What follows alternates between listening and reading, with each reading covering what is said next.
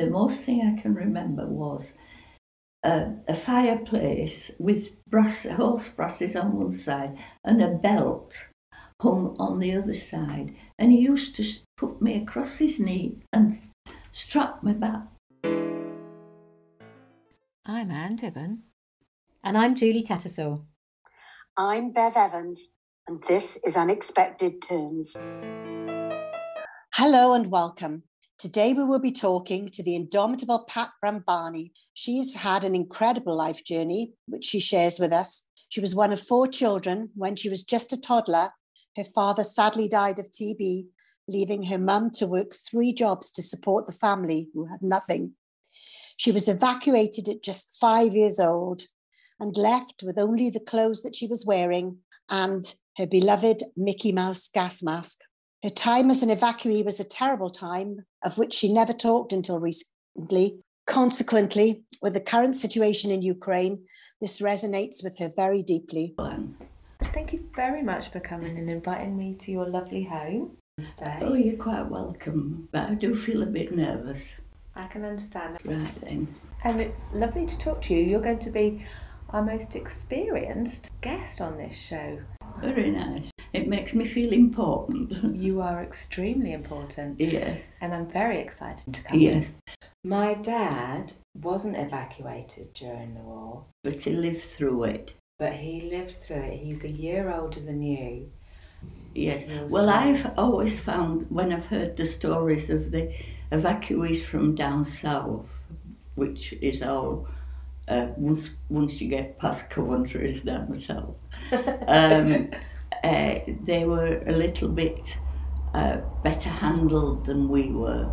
Right. Um, uh, they were going abroad, some of them, going to families, you know, abroad. really? Yes, in Canada and places like that.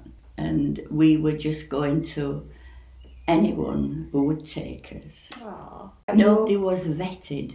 None of the hosts were ever vetted. Right. Because now with the people coming across from Ukraine, everybody's having to be vetted, aren't they? It stirs it all up and it's caused me quite a lot of an emotion just lately because even the people that are hosting the evacuees from they don't realise they're getting somebody who's been very, very traumatised Yeah. and they have a parent with them, yeah.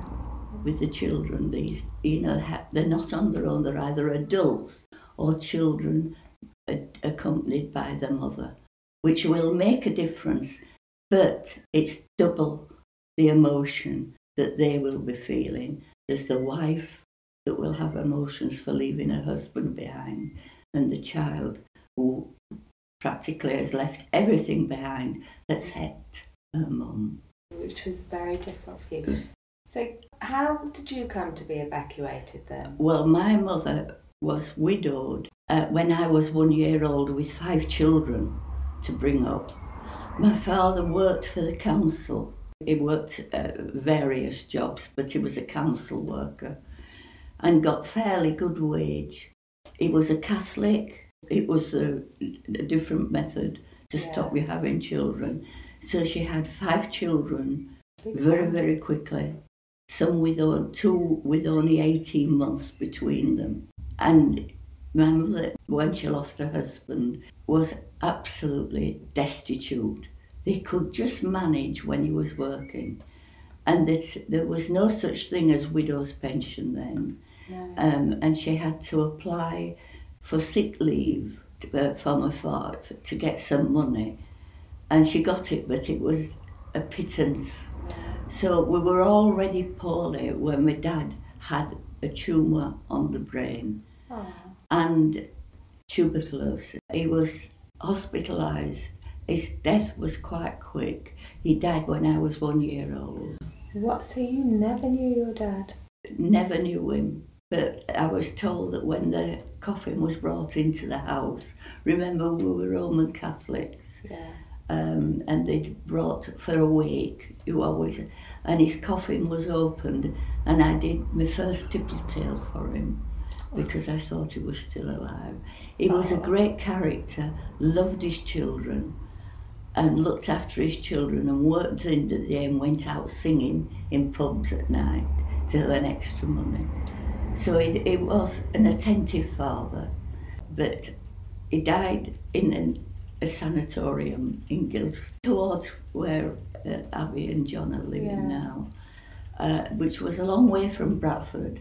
My mum had great difficulty, and the bus used to stop short for her to visit, and he deteriorated rapidly uh, and died in the sanatorium. And uh, by that time, my mother was absolutely destitute, and she had to apply. There was no widow's pension, and she had to apply to the council for sick pay. But they considered that the certificate of death said tumour on the brain and pulmonary tuberculosis. So they own, if it was, if the doctor had put it the other way around, Mm-hmm. she would have got a, a decent pension from the council. But as it was, she got a pittance, 27 shillings, one pound seventy to bring uh, five of us up herself as well. Uh, and we so, lived in how old were your brothers and sisters? Nick was responsible for us, you know, looked after Yeah. us. It was it would have been 12 in 1932. And then when he died, it went down even further. And so she had to go to what they call the family allowance, uh, and she was given the, the weekly rent was three shillings. They lacked, uh, added it all up that she got 27 shillings when she'd finished. So much for gas, so much for that's how it went. And we'd no shoes or anything. And we used to have to put cardboard soles in our shoes because we'd holes in them, you know. Ah. You were born in 1934 and your dad died the following year in 1935 My dad was taken ill in 1932. And he died in 1935. Yes, yeah, And so there were the five of you, so Nick was the oldest yes. and then you had another sister and another brother. Jean, Jean, she was the next one. yes, and she was, I, I never really took to Jean. She was very, very bossy. And we ended up marrying brothers. right. She was, she's a Mrs. Brambani as well. So we, although I never really took to Jean, because she was the one that kept us all in line, and Nick did the best, but he was off to the Navy, you see. Um, and uh, she had she had a lot of work, did Jean, to do, you know, there for us, like, you know, she was the cleaner of the house. My mother was out working. She, mother went out to work at 6 a.m. cleaning offices. She came home, looked after us, and this is why I thought we were evacuated because children weren't allowed to be left alone in the house when the war started. Right. But no, my brother has put it, she actually applied for us to be evacuated, did my mother. And I've only just learnt that by reading this uh, life story of my brother's, that she'd applied. And that came as a shock, and I bet it did. I thought that we, it was compulsory, but she didn't. She just could not manage anymore with the money because she was going off to work in the morning, cleaning offices. She came back and saw to us and got us uh, going, and she went. She went to work sewing mail bags. Yeah. Um, she wo- sacks and think that's how I came to have a sack when I was evacuated, um, and all sorts of things like that. She just said mail bags Yeah. when she said then and then at night she went barmaiding so she was absent from the home for a long time with Jean taking care of it and Nick and Nick taking care uh, the only play only where we got any play was pushing it, me up in a pram at Bolton Road to go to Peel Park it's, and it says that we spent a lot of time on the swings and things like that. And he was in the choir At, uh, you know, he was he was a Roman Catholic. They're all always uh, they all were christened Catholics, but on all confirmed except me because the war intervened. Yeah. I was christened a Catholic, but never confirmed as a Catholic. So So there was Nick and there was Jean and then I'd, I'd Nick, Jean, Sheila, which was the quiet one that married the officer of RAF, um, and then Margaret. Margaret was senior by two years, four months. She died during COVID, so there's just me left now. So Nick lived until he was 92 and got the military cross. It was in D-Day yes. and then he was on uh, he was a gunner on a ship and he was in Tokyo Bay when they dropped a bomb on Hiroshima you know but that's not important to you you know it was, No. it's important but it's this bit here my mother sought and obtained permission for me to be evacuated. Each of the girls as my youngest sister had only just turned six and it was thought that we would be be- best that we would finish up in the same locality so in not the the Bradford same Council, not in the same house, in the same locality. We went to a place called Gilstead, which is just outside Bingley, Right, yeah. West Yorkshire. Yes. We didn't go far. I think it, at the most it's about 10 or 15 miles. Right. from home. Thing was, we were all evacuated to very smart homes. Nick was no, Nick was evacuated again, but only for a very short time. He was not old enough to be not evacuated, not old enough to work. So he went to out to work when he was 13. But I didn't know much about Nick because I wasn't evacuated with him. I was evacuated with my next sister, who was Margaret. The same locality, but The same, lo- all same locality. But this was uh, the first time that he'd had sheets with no sheets, with only coats on the bed at home, no uh, a blanket and coats, and we all sat, slept head to tail in the home where we were. That- So there could have been Nick never slept with us, so he had to be kind kind of sep- have a bed separate somewhere. Um, but we were all top to tail, mm, uh, and then I think our bodies kept us warm. definitely. But Nick says here he got into a home where his son had just grown up and started work. Right. But um, he inherited all the boys' clothes.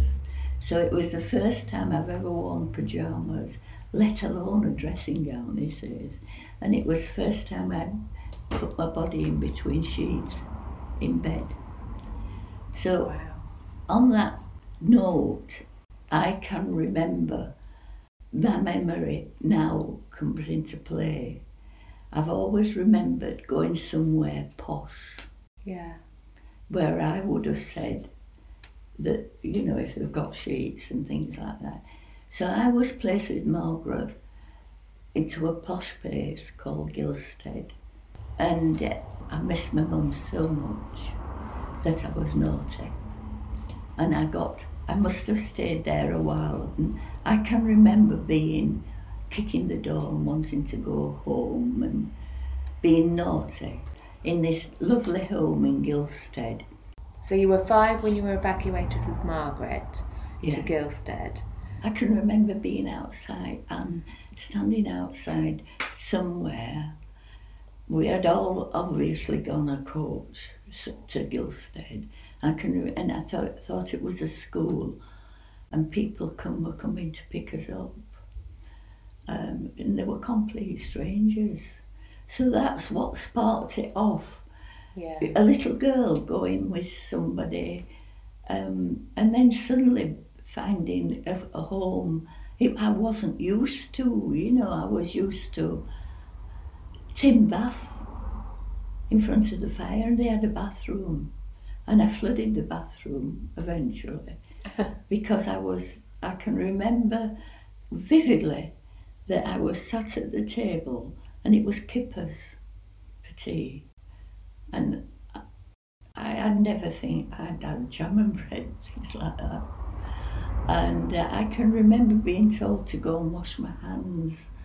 And I went upstairs and I was crying and messing about. And apparently I'd left the plug in and the tap running and it had overflowed and uh, it drip, drip, drip. But I didn't get to uh, eat my kippers. Aww. Um, uh, but I think that was enough for the couple that were quite decent couple. And they applied, sent us back, wanted to send me back to the council, Both you and Margaret, or me and Margaret. you and Margaret. And then we, that is when we ended up there. Can I have a look at I that put photo? it on there, I don't know. But Margaret had that picture and her son walked part part with it, so he sent me the photograph. And Anne, she was, she loved Margaret and wanted to evacuate, to adopt her. So this is the couple. This is Mrs. Ellis. I don't know whether there was a Mr. Ellis or anything, but I can remember that she wanted to send me back to the council. Uh, you know, she'd stepped in to take me from Gilstead with and Margaret as well. Yeah. So Margaret had been at Gilstead with us. So this was our second posting Mhm. she took to Margaret like duck to a water, but she wanted to. She said, "I'm I've got to send the little one back. Can't cope with her." So I got sent back, but Margaret stayed with there, and then so the council sent me to one of my older sisters, where my older sister was staying Right. and it was Sheila, the middle one. Yes. So you went to stay with Sheila, In an evacu at somebody's home somebody's home. in Bingley, which is next to Gilstead. Bingley and Gilstead. I went there to stay with Sheila, but when we got there, he was a drunkard. I prefer you not to say that where I was Right. because he was cruel and he was a drunkard. And Sheila told me, yes, he used to come home and his wife used to put his wet bedding out of the bedroom window to dry because he used to pee the bed. He was so drunk. And he used to have, uh, I can, the most thing I can remember was a, a fireplace with brass, horse brasses on one side and a belt hung on the other side. And he used to put me across his knee and strap me back. And of course, Oh, this was the beginning of all people not uh, believing me, what I was saying. Because no, I used to think nobody believes me, what I say.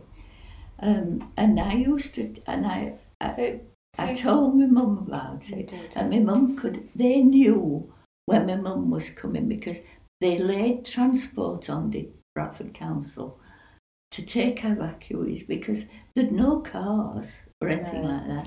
There was no bus bus services uh, to certain places, so they they knew when your mum was coming on the bus, and he never. I didn't know he must have spaced it, i i his beatings, because I I used to say no. He gives me the strap. I don't want. And remember, they used to cane children Mm. And things like that then. So it wasn't unusual a punishment for a child to have the strap. Um, and uh, she, mum lifted my clothes up. She c- couldn't see any marks at all.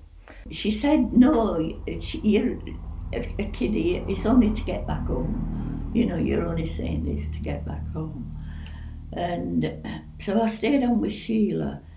Um, Did was Sheila and Sheila as well? she no, she was a very good girl, was Sheila. She was a, very quiet, very caring. Right. When I tell you she she knit me mittens in Linton Camp to try and keep me warm And I'll tell you a bit more about Sheila later. She ended up going to Linton Camp with us, but only for a short time. So, and then my brother had gone home because he was 13 and he could work. Yes. So my mother had got him a job in a mill and he was a grammar school boy, one of the top boys in the grammar school. And she got him a, in a job called a can dodger in a woolen mill. So That was was cans like a big oil barrels Yes. and they had to roll them around to different bits of machinery for the wool. It was a wool mill for the Right. wool to come out, how it got processed from off the sheep to being knitting wool, in other words. so and it, it all went in cans to different machinery. So he was a can dodger taking the cans back and forth to the, you know, in rotation. so he never got to finish grammar school. He had to go to work. He writes about that, Yeah, How I bet he- he does. how devastated he was. I can imagine. Yes.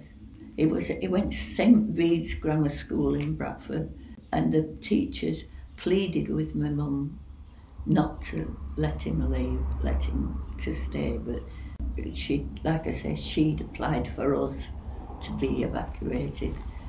Uh, which kind of upset me because I hadn't realised. I thought No. it was compulsory. I didn't know that she'd done that. My mother had done that, you know, to my brother, because he was such a nice man, such a nice man. Anyway, when the, I was in Marrow with this man that used to drink, and then you know lose his temper, and I can remember tearing my dress at school and wishing I had a dolly's machine to to tear it up because I got strapped when I got back. But Nick had applied to the, he'd been a Navy cadet and applied to go early into the Royal Navy.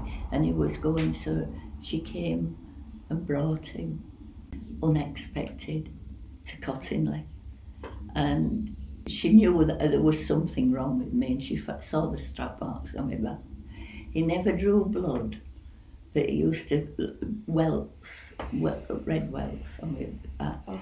So she took me home straight away, Good. straight away. Good. And Sheila Good. took me home uh, straight away and applied for me to go uh, elsewhere. What exactly was Linton Camp? It was a Linton Camp residential school for difficult children, I think. We all, Sheila, myself, and Margaret were all removed because, no, Margaret's the, the one that was with the one that wanted to eva- uh, Adopt her, adopt yeah. And she was refused. Um, but she sent her back, you know, in Ma- Jean, because Margaret complained that she were using her as a cleaner. So we all all were brought back home Good. and sent to Linton Camp. And what was that like? I can't complain about it because I feel they, they didn't teach us much. They weren't real qualified teachers. They taught us things like nature.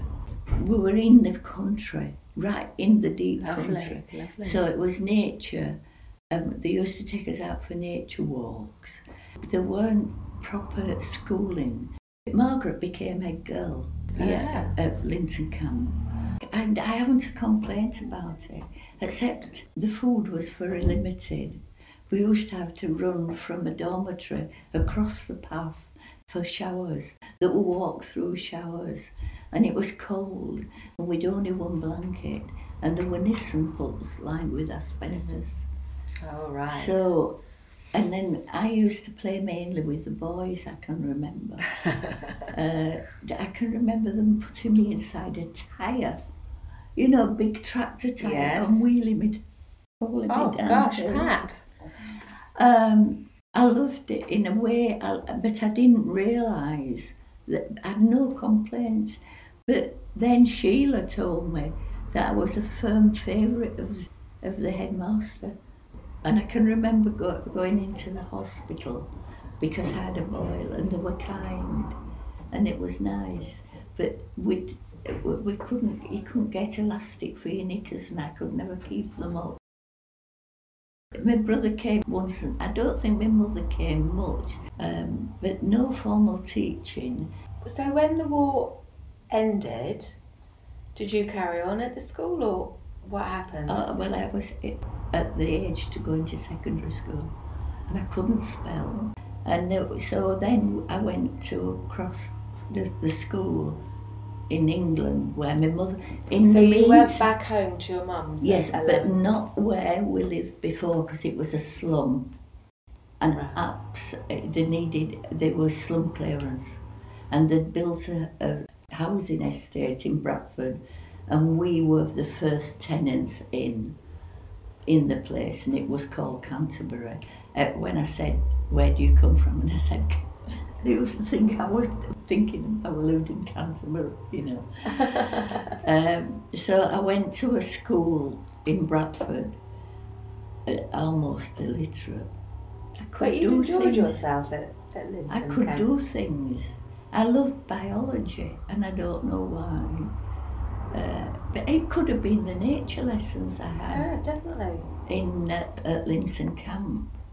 I can remember at Linton Camp they brought they said came up to me and said, "Your mum's at the school gate with your brother," and it was because he was being shipped today. It was going on D-Day, so it must have been getting a bit later because he, he did serve in D-Day, Yeah. you know. And he'd come to say goodbye. And when I got to him, it was up a slope and it was they weren't allowed into the camp. Um, I couldn't keep my shoes on because they were completely worn out and what. Uh, we were we relied on. Uh, we all had an American pen friend when we were there.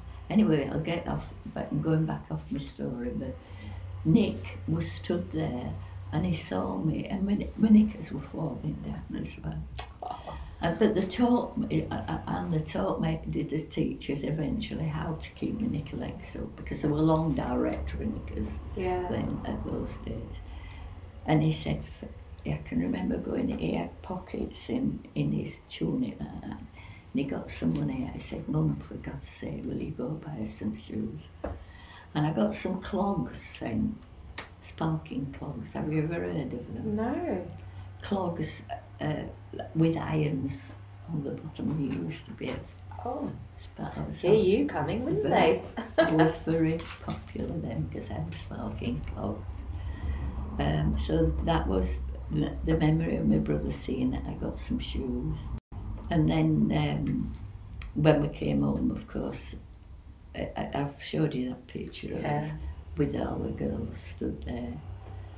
Um, and of course, we got some decent clothes, but we only got decent clothes once a year at Whitsuntide. We got Whitsuntide clothes then.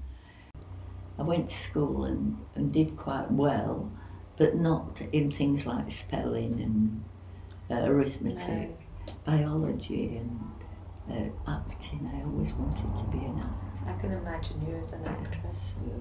You'll not you'll be surprised at this. My sisters left all one by one. Um, I left school, and my sisters all went into sewing in a factory in Bradford. Yeah. A sewing uh, overalls they made. We all wore pinnies then. You, well, I still wear a pinny. Do you know what a pinny I is? do know what Yeah. Penny is. Um, we all wore pinnies and uh, we had plenty in our house, I can tell you, with three stores. So they all went to a place called Slater's in Bradford that was a sewing machine factory. Uh, but they didn't earn much. And all my thoughts was money. I wanted money when I got out finished. well, you've been poor all your life. I can Uh, understand exactly. it. Yes. I can't remember ever having money in my, Mm. in my hand, ever. Yeah. Even when we went out at Linton Camp for, we went into the village and sometimes the villagers weren't right keen on having a camp there, you know. Some of them were quite low, but there was a tuck shop, but I never had any money to spend in the tuck shop. So um, I wanted money, and I said to my mum, I'm coming into the mill with you. And I went into the mill, and we worked um, from seven till five with half an hour, uh, a 15 minute break at night in the morning and half an hour's lunch. And but the Saturday morning was compulsory. Mm. So we had to work Saturday mornings, but it wasn't for long. But I was the first girl in the family to leave at 15. They all left at 14. Nick left at 13 Yeah. and we started work. I don't know, but I don't know how my mum wangled it, but she did, you know. So I worked with my mum, and I got re- quick promotion in the mill oh, to go on. Yeah, not to be a can dodger, which was just nothing, was it? To go on the combing machines, and I have a, a photograph of me sat on a combing machine. Wow. And I got, if you worked hard and you were alert all the time, you could, you usually looked after two, three or four machines. I got as if I could have more money and I looked after six machines. But I got a rep- remand because I used to watch my machines and read Forever Amber, which was a very racy book. Oh, right. I'll have to look it up. And, you know, it was sexy. And it was you know, it was a famous book then. And I had this Forever Amber, and I was sat with the machines lined up, and I used to read it like this, so nobody knew, you know. But then I'd get really interested in it, and I nearly got, I got warned about it, so I had to leave Forever Amber alone. But then I thought I can do better than this, than this, I'm sure. So I worked for them for about a year, and the first thing I bought was a bike with my money Oh. Uh, because I wanted to, you know, have wheels. And, So that was the start of the cycling legacy in the family, was it? and the start and the end, I must say, because I never got any further than about 10 miles. Okay. I have a photograph of me on my book, on my back as well. And then I saw in the paper an advert that Marks and Spencer's put in uh, that wanted staff in Marks and Spencer's in Bradford. Please apply in writing. All right. So I thought, I can't write, I don't know how to, I'm not, I can't write the letter. In the, before that, I joined the Girl Guides, and that Girl Guide organisation made me see life in a different way. Oh, how so? I could do better. So that's why you wanted to leave the mill and I did well in guides. I was looked on as if I was a person instead of a waif, you know. I could do better for myself. So that's the first time. So when you joined Girl Guides, that's the first time you felt like you were looked up to and admired. Yes. Somebody wanted to help me. Somebody would say I was good. Somebody, they were wonderful with me. We both, me and my friend down the street, we both joined. And our biggest worry was putting handkerchiefs in the top pockets because he didn't want my bust to look big. so off we went to Girl Guides after when I'd seen this advert and I thought, I'll go to the library and see if I can get a book on how to write a letter. So I got this book and I, it did. It told me uh, apply in writing. It said, you know, there were nothing else. Um, and I got the job. And Marks and Spencers were the second biggest influence in my life. The Girl Guides were the first. The put made me feel value. I was a valued member, and Marks and Spencers simply brilliant. It was uh, wonderful, and, and sweets were still on ration, you can tell. And they had a shop opposite Marks and Spencers, and when I, and sweets were coming off ration, and of course you to start early. And I thought, when I come home, I'm going to get in there and get some sweets when I come come out Marks. When I come out, bloody empty. there wasn't a jar wasn't a there were piles, of jars and jars of when when I went in and it's empty.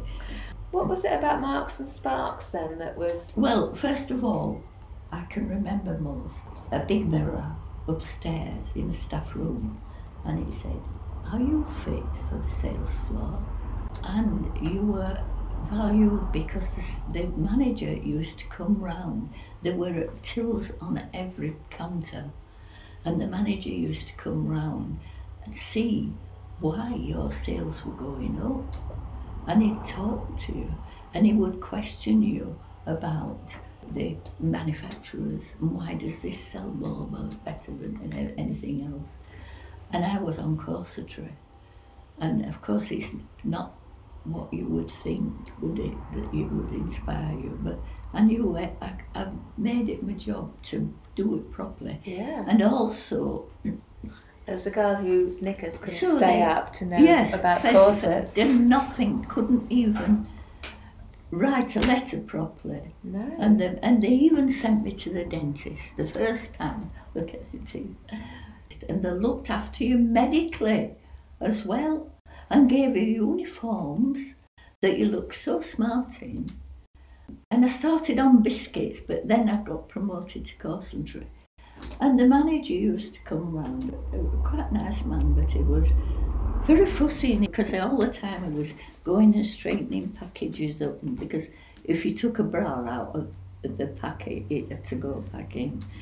Um, and one thing or another, they'd be used round, round like that. Now then, what's this and how, what, what manufacturer is it? Why does this sell more than that? And what, all questions like that, you know. And I knew the answers because I, yeah, I knew the manufacturers Yeah. from the number on the ticket on the bra. Because you paid attention. and I got to be supervisor. Congratulations. And when I was the supervisor, they trained me on window dress. I had a, some time in as window dressing and one thing and another. And I, I really loved it. I'd met Peter then. Oh, you met Peter while you were at Marks and Spencer's. Yes. How did you meet Peter then? Yeah, well, my sister was going out with his brother.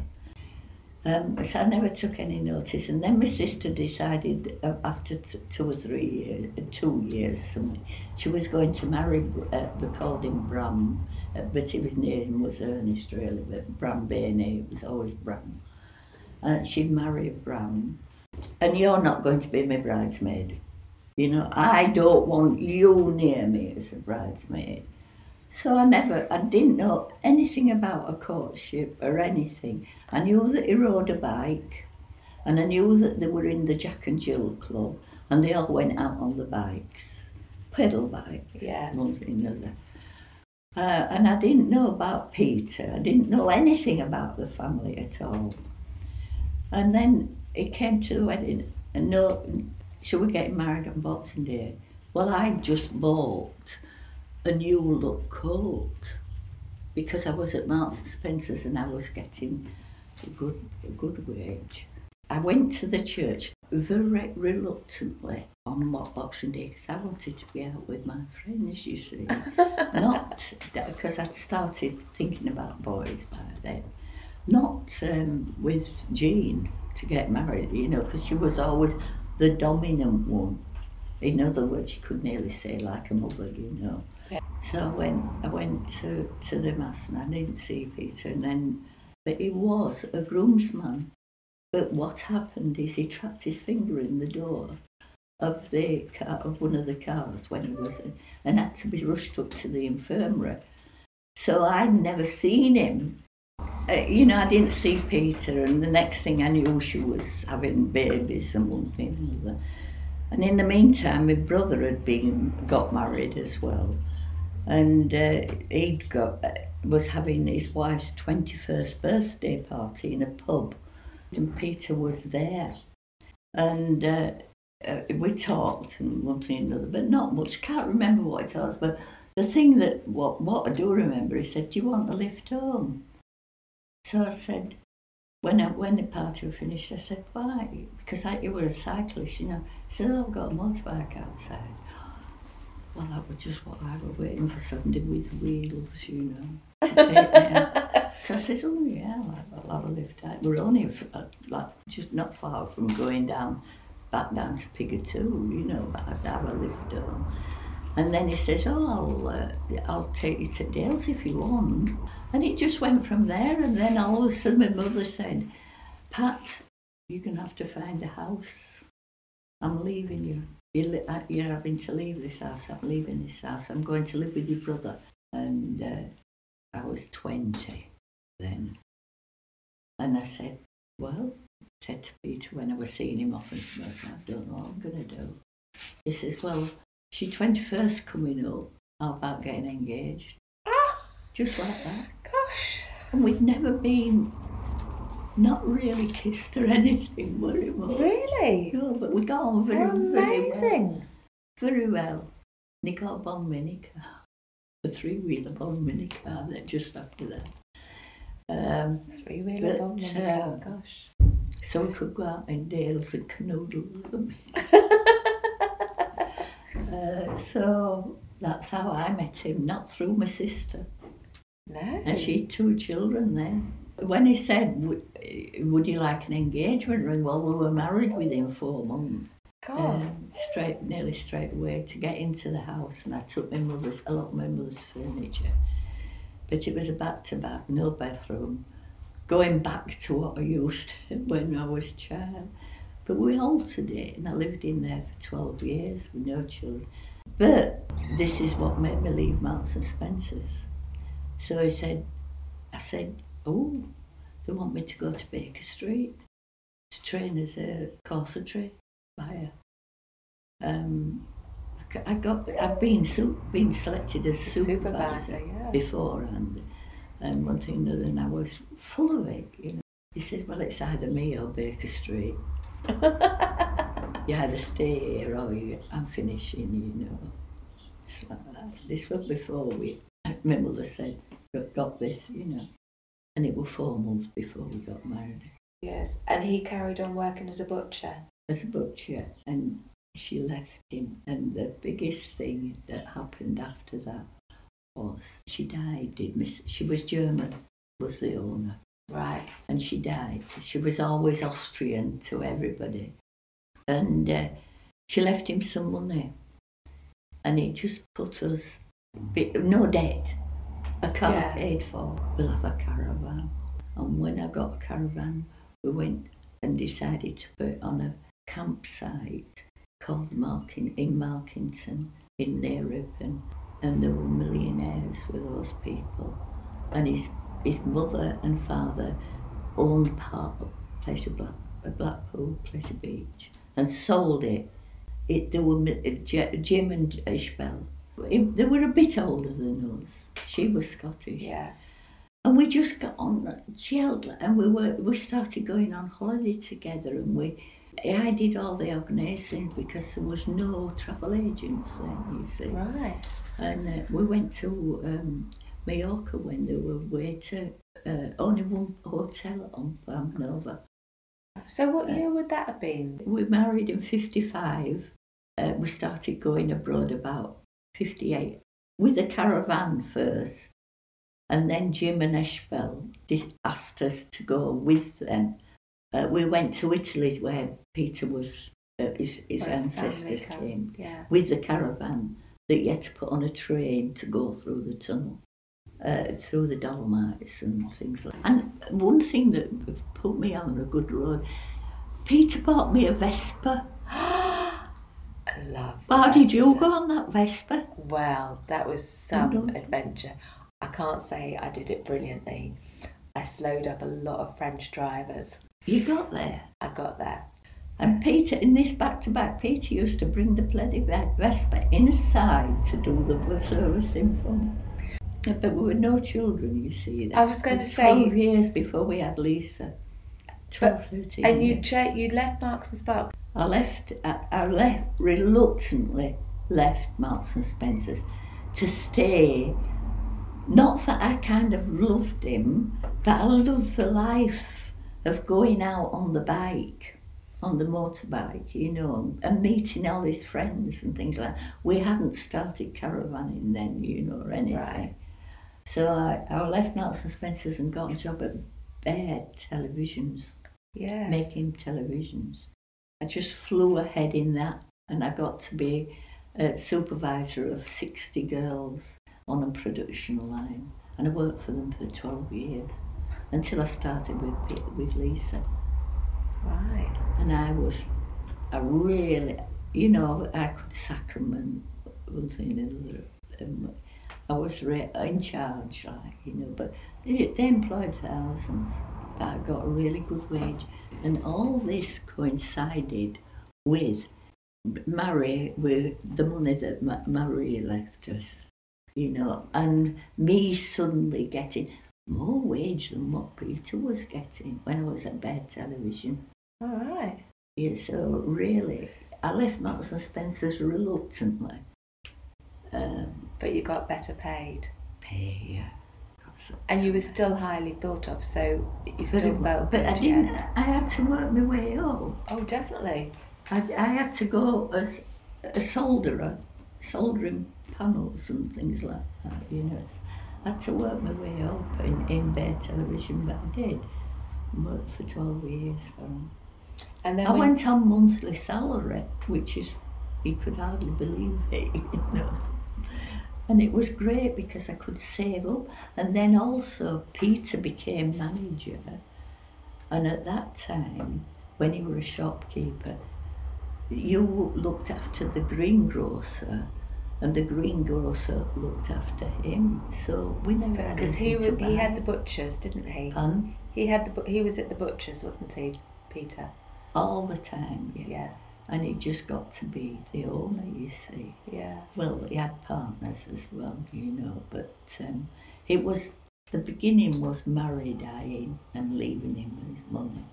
And then we got the caravan, so it took us into the life of Jim and Ishbel, which we went two, two days a week to the caravan. And it didn't matter about us living in back to back, although I'd had it all modernised we weren't interested in getting another house No. until I decided I'd had enough of the high but drinking till two o'clock in the morning and things like that in Markington.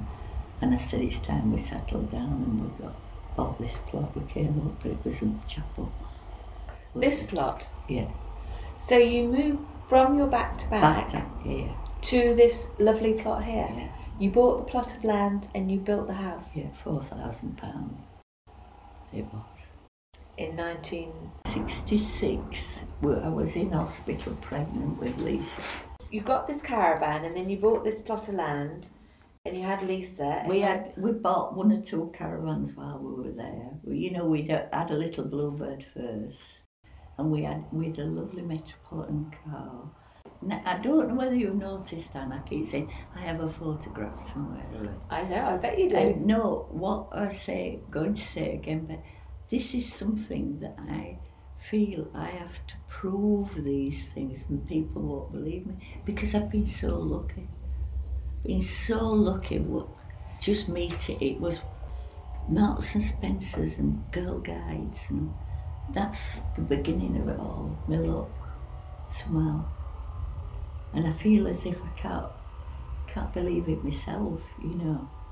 I was sitting in Tito's, that is a nightclub overlooking uh, Palma, no, uh, Palma Harbour in 1959. I mean, he just, nobody went abroad. There were no travellers. No. There were only Thomas No. Yeah. And it was incredible.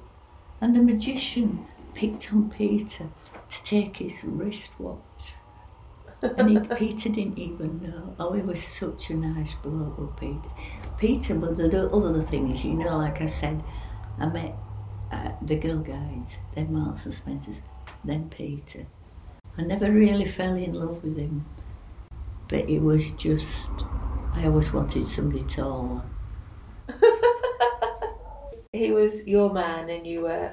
Well, I don't know. I just, he was just such a lovely man. He was different to his brother. But I can't find anybody that didn't love it, that didn't say what a lovely man he was. He'd help anybody, you know, he was just absolutely lovely.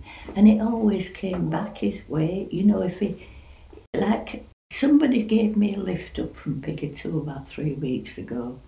And I was struggling a bit because I'd been gardening, which I still like to do down there. And I'd taken this, had this off, and I'd stopped just outside Lisa's, and I took this off, and it dropped on the floor, and I, my walking stick and lead and one thing and another. And a woman just pulled up on the car and just said, you, you look as a bit exhausted, love. And I was. She said, can I give you a lift? Never seen her in my life before. So I said, she said, I'm going left at the crossroads here, just there.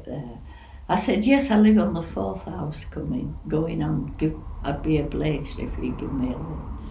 And she came round and she said, and she opened the door for me and now we're, get, we're going to get on. And she's, oh, by the way, I'm so-and-so, you know, Sandra or whatever name, I'd forgotten what she said.